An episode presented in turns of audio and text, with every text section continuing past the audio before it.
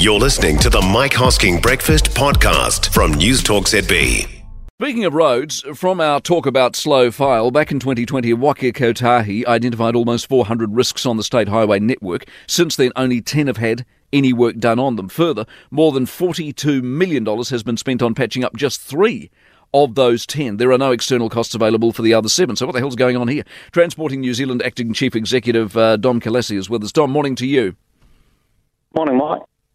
You know about this? Is this the talk of the transport industry? Oh, look, I mean, funding and getting work done on the road is, is the talk of the transport uh, industry. Is this ideology holding things up? They're under instruction from the government that we don't love roads, we love other stuff. Is that what this is all about?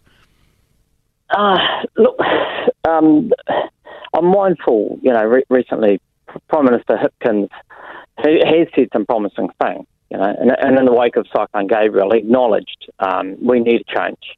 And he, he said, you know, BAU won't work anymore, and he's spoken about building back better, smarter, and safer roads. Um, however, look, the, de- the devil's in the detail, and certainly from what we we're sitting, we believe we are losing ground.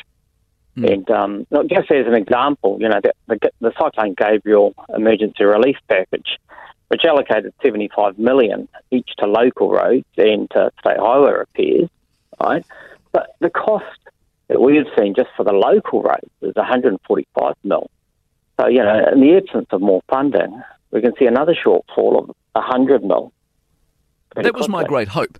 The, the, the, the, summer weather would, would fundamentally change their mind. They go, you know, the, the you know, I mean, that State Highway 25A in the Coromandel is completely buggered and needs fixing, and there's hundreds of millions, if not billions of dollars worth of infrastructure to get into it. My hope was they would change their attitude. This this would prove it's not happening. Look, I, I, agree. I mean, well, we, we haven't seen anything happening yet. As I say, the devil's in the detail. You've said there's going to be a change. Um, and, and, we are confused. You know, last week we heard um, Minister Wood's announcement about the change to Waka Kotahi's fees and charges. But our understanding of that is it's likely there's about 34 million going to be diverted from land transport revenue, which is RUC and fuel excise, uh, and rather than rather than being spent on roads, that's going to go towards improving regulatory services. And if that's the case, you know, it shows the priorities are highly questionable. Yeah, it's all it's all crazy ideology. Dom, appreciate time very much. Dom Kalasih, who's the Transporting New Zealand acting chief executive, with us this morning. For more from the Mike Hosking Breakfast, listen live to News Talk ZB from 6 a.m. weekdays or follow the podcast on iHeartRadio.